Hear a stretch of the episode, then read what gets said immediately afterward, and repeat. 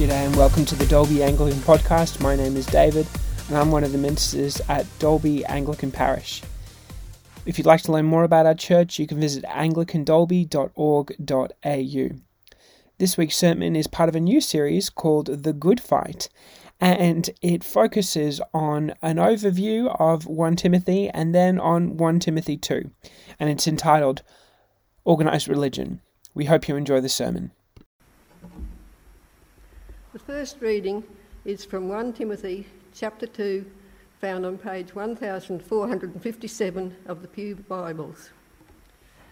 I urge then, first of all, that requests, prayers, intercession, and thanksgiving be made for everyone, for kings and all those in authority, that we may live peaceful and quiet lives in all godliness and holiness. This is good and pleases God our Saviour, who wants all men to be saved and to come to a knowledge of the truth. For there is one God and one mediator between God and men, the man Christ Jesus, who gave himself as a ransom for all men, the testimony given in its proper time. And for this purpose I was appointed a herald and an apostle. I'm telling the truth, I am not lying and a teacher of the true faith to the Gentiles. I want men everywhere to lift up holy hands in prayer without anger or disputing. I also want women to dress modestly, with decency and propriety, not with braided hair or gold or pearls or expensive clothes, but with good deeds, appropriate for women who profess to worship God. A woman should learn in quietness and full submission. I do not permit a woman to teach or to have authority over a man. She must be silent. For Adam was formed first, then Eve. And Adam was not the one deceived, it was the woman who was deceived and became a sinner. But women will be saved through childbearing if they continue in faith, love, and holiness and propriety. Hear the word of the Lord. Thanks be to God. Well, have you ever come across someone who says, I don't like organized religion? It's a bit of a buzzword these days, and I certainly have come across people who say, I really don't like organized religion. And when they say that, it makes me think, well, do you like disorganized religion? Because I can do disorganized religion. I can do bad PowerPoints. I can do sermons that even I don't understand. Um, I do disorganized religion, and still no one has come up to me and said, Oh, Dave, in you I've found disorganized religion. It's exactly what I was looking for. You see, what I think people are saying when they say they don't like organized religion is actually the opposite, that they don't like disorganized religion. When a priest is allowed to do whatever they like, people get hurt. When leaders in the church are more concerned with power, prestige, or money, people get taken for granted. When charismatic and wonderful lay people with a little bit of knowledge break away from the church, you get a cult. Disorganized religion is a disaster. And 1 Timothy is a book about disorganized religion. We're kicking off this series called The Good Fight. And if you were to ask me what this book is about, I'd say it's our call to the good fight against bad religion, disorganized religion in 1 Timothy 1:18 and I encourage you to have your Bibles open before you just to make sure that I'm not making up porky pies this morning. 1457 of the church Bibles. 1457 and 8 is uh, where we'll be focusing today. But in 1 Timothy 1:18 we read Timothy my son I give you this instruction in keeping with the prophecies once made about you so that by following them you may fight the good fight holding on to the faith and a good conscience. Some have rejected these, and so have shipwrecked their faith. Here we see 1 Timothy is a letter from an older pastor, Paul, to his apprentice, Timothy. He wants him and he wants us to fight the good fight so we can hold on to our faith. So today I'm going to give you a quick overview of 1 Timothy, and then we're going to look at 1 Timothy 2 in a verse by verse breakdown. In the book of Acts, which tells us what happened after Jesus died and rose again and went to heaven, we read about Paul's first visit to Ephesus in chapter 19. You don't have to turn there, I'll summarize it for you. He travels to the city and finds people who love God, and a church grows around the ministry of the Holy Spirit. God grows the church, people are healed, and Jews and Greeks become Christians. Paul soon goes on to preach elsewhere, and he puts his apprentice Timothy in charge. Timothy was perfect for this job because he had a Jewish father, sorry, he had a Greek father, sorry, his mother was Jewish and his father was Greek, and so he could speak into both cultures. That said, Ephesus was a crash of cultures because ministry wasn't there, there wasn't easy. The people, the, the city was dominated by a temple to the goddess Artemis. The Romans called her Diana. At one point, a silversmith um, started a riot because he was really upset because people were becoming Christians and ruining his business because no one was buying his silver statues of Artemis. And so he started a riot to try and arrest and beat up the Christians there. There was growth, but there was also a lot of violence and conflict. And so 1 Timothy is the first of two letters Paul wrote to Timothy around the year 60 AD. Timothy obviously wrote his letters to Paul, and we don't know what was in those letters, but we can get an idea of what he's dealing with in 1 and 2 Timothy. It seems there were heresies creeping into the church, that having children and eating meat was bad. On top of this, there were old Christian men with drinking problems and young Christian widows who treated the church like a fashion show. Timothy is giving the task of standing up to this chaos and fighting for the integrity of the gospel. In verses 3 and 4 um, of chapter 1, Paul says, Stay in Ephesus so that you may command certain men not to treat not to teach false doctrines any longer, nor devote themselves to myths and endless genealogies. These promote controversies rather than God's work, which is by faith.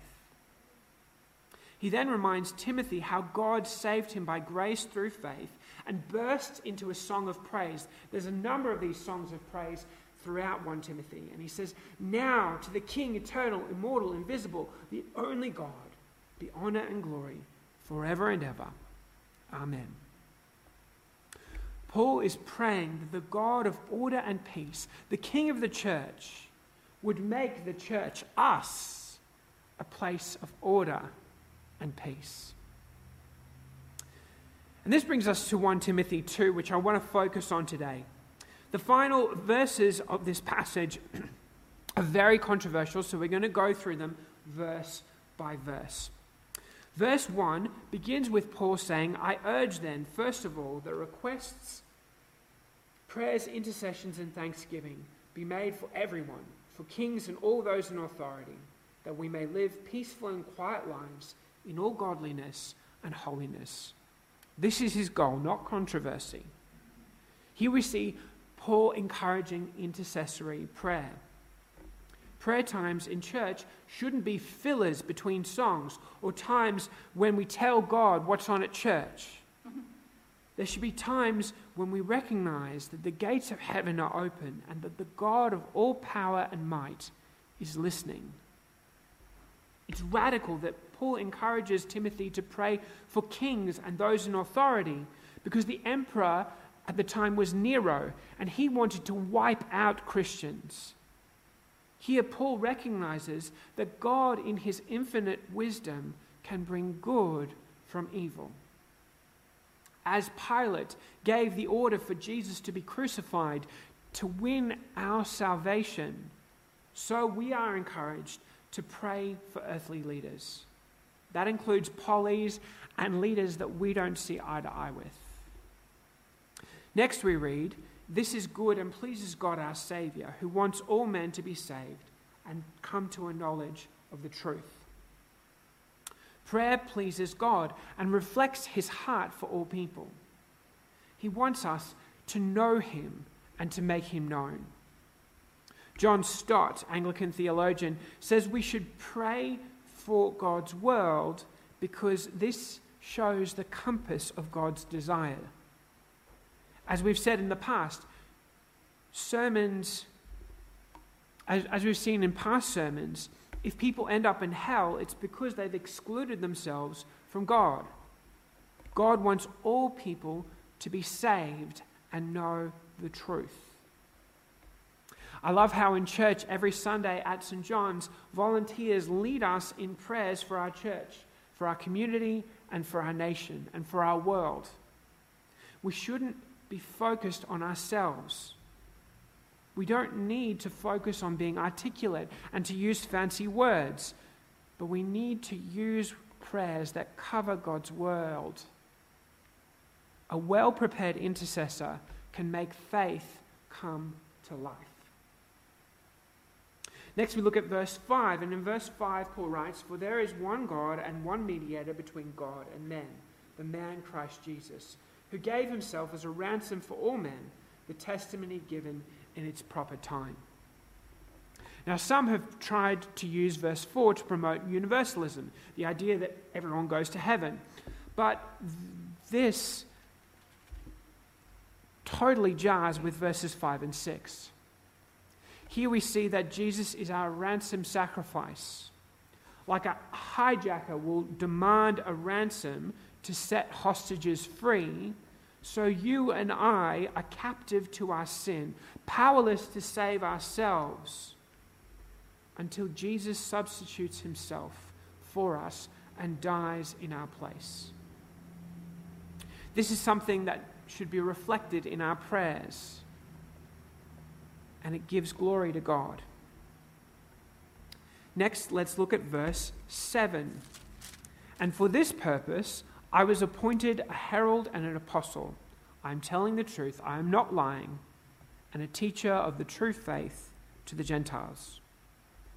This again is radically countercultural, and Christianity shook Ephesus. Paul grew up a Pharisee and a Jewish teacher, and at the time, Jews only believed that God cared about other Jews. But through his radical conversion, Paul realized that God was sending him to the non Jews, the Gentiles. For us, Jesus is the way, the truth, and the life. And while the disorganized religious people in Ephesus questioned Paul's authority, he's a herald appointed by God to share the one true faith with the world. Friends, prayer is your superpower. And so, we need to pray for people. Pray for people in the supermarket when they tell you they're having a bad day. Pray for your sick relative over the phone. Pray for your friend who's just moved house. The other day, um, a lady came into church and she asked for um, a petrol voucher. So I gave her the petrol voucher uh, from the Minister's Fraternal, which they provide, uh, and I sat down with her and asked her if I could pray for her. She looked at me as if I was sprouting another head uh, and thought about it and then said no and then left. So, what did I do? I prayed for her as she left in her car.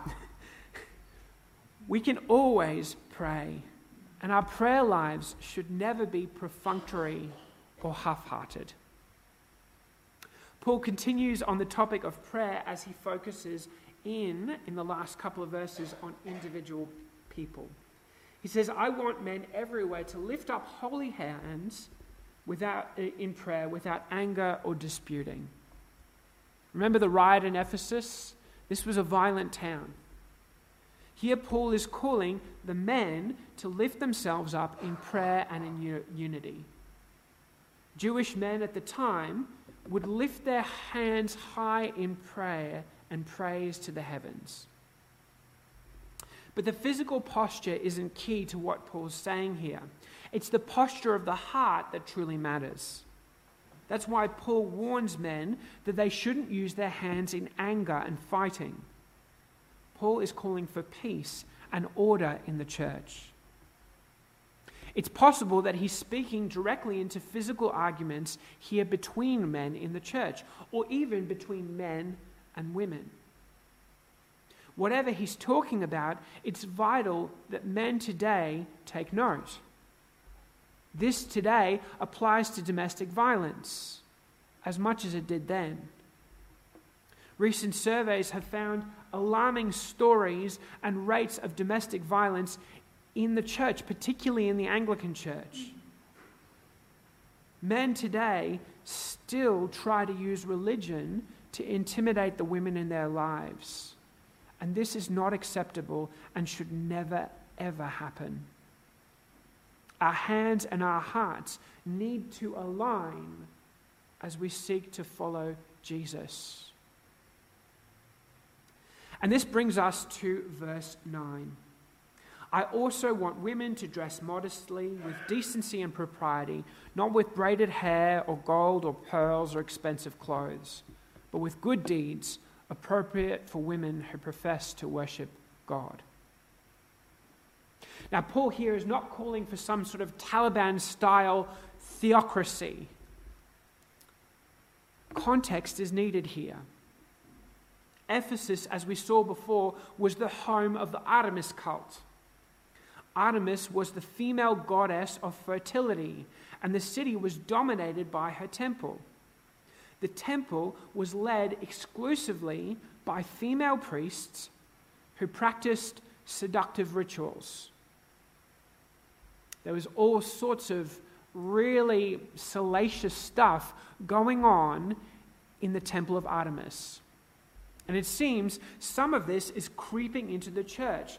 And the women in the church are turning worship services into fashion shows.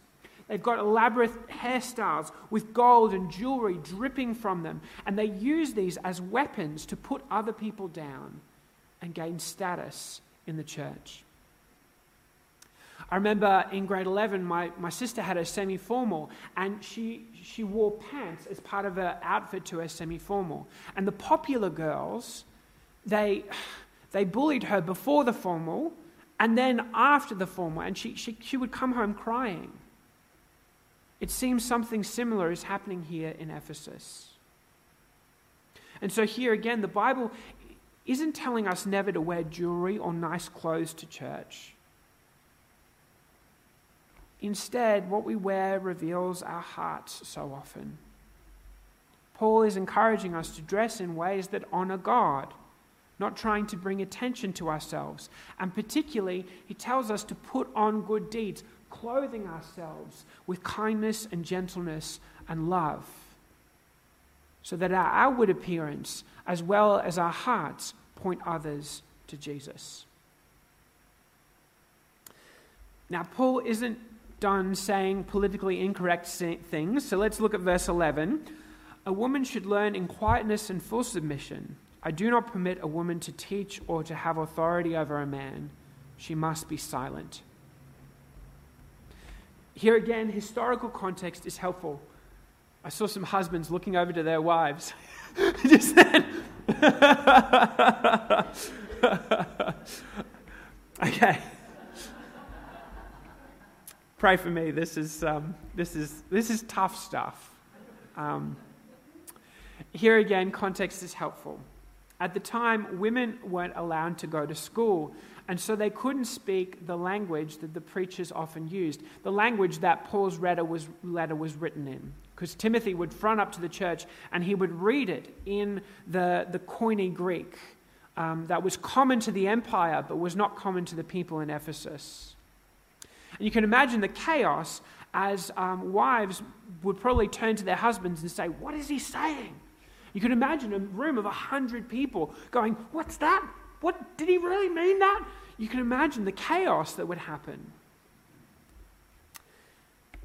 What's radical, though, is that Paul is saying that women should learn.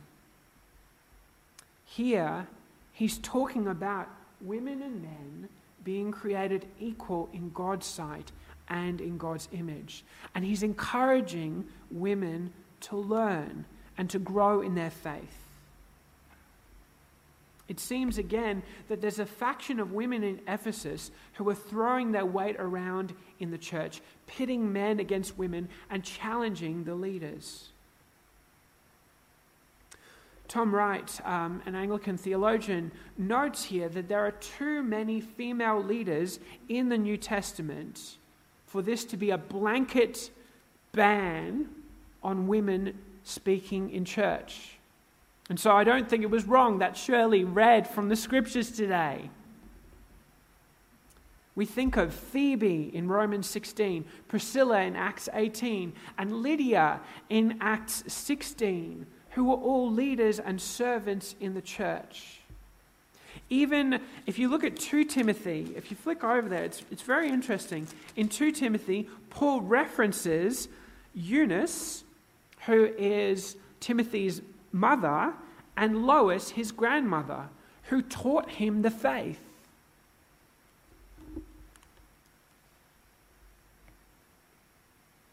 This is not a ban on women's ordination or on women preaching in church.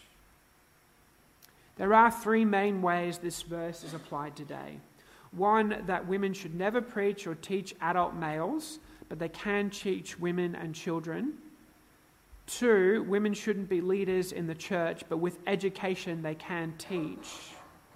Or three, that Paul lost his marbles the, at this point, um, and this has little to do with us today. This verse should basically be taken out of the Bible. Now, before I share my take on this passage, let's unpack what's written next. Verse 13 says, For Adam was formed first, then Eve. And Adam was not the one who was deceived, it was the woman who was deceived and became a sinner. Here, Paul couches his words in the story of Adam and Eve. In Genesis 2, God creates Adam, the first man, and places him in a garden and tells him he can eat from any tree in the garden except from the tree of the knowledge of good and evil. God then sees that Adam needs a helper. He's lonely. And so he creates Eve, a woman. Again, a woman created in God's image. Both Adam and Eve are made in God's image, and they become husband and wife, the first family. There's this incredible unity between Adam and Eve, as there is unity within the Godhead, within, Trini- within the Trinity. This marriage reflects God's fullness and wonder. But sadly, Satan tricks Eve into eating from the tree, and she gives fruit to Adam, who is with her. Here we need to see that it was Adam's responsibility to tell Eve what God had said. She wasn't there, she wasn't created yet when God said to Adam, Don't eat of the tree of the knowledge of good and evil. It was also Adam's responsibility to protect his wife from deceit. But in this story, he's passive, he's absent, he's gone, he's checked out. Eve sins when she's deceived. But Adam sins with his eyes wide open and tries to run away from his role in his family. As a man, I know I often want to check out or run away from my role in my family. And I want to check out from my faith. Sometimes I'd rather watch TV than read my Bible or pray. Sometimes I'd rather scroll through Facebook for hours rather than spend time with my family. This is why I really think this verse calls on men today to step up and take responsibility for their faith. If they're married, they should take responsibility for the spiritual state of their families. My wife, as you know, is ordained and she preaches. And so I've struggled with these verses in the past. But what I've seen is that God, God has a clear calling on Zoe's life. So it would, it would be immoral and unkind of me to try and suppress her and suppress what God is doing in her life. Instead, these verses are calling on the men in the church in Ephesus to step up, to not be sidelined, but to lead and to serve in reverence and in humility. And this takes us to the final verse of this chapter, which is probably the weirdest and most politically incorrect for us to talk about today. Paul writes in 2 Timothy 2:15, "But women will be saved through childbearing if they continue in faith, love, and holiness with propriety."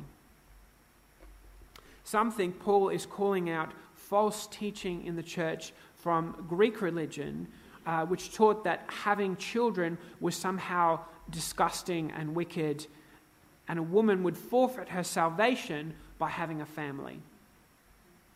Others think this is a reference to Mary and how, through the role she played in her family, the Saviour of the world was born. What Paul can't be saying is that having a baby will save you and take you to heaven, because he's just said that salvation comes through Christ alone. Again, notice how Paul joins the physical childbearing with something spiritual holiness and love. Whatever was meant, Paul is defending the value of women in the church and promoting holy living and organized religion. So, friends, whoever you are, male, female, single, married, unmarried, divorced, or widowed, you have an important role in God's church. God is calling you into a harmonious way of life amongst his people. Organized religion might not be fashionable, but it's what Jesus is calling us to today. May we hear his call and commit to holy living forevermore.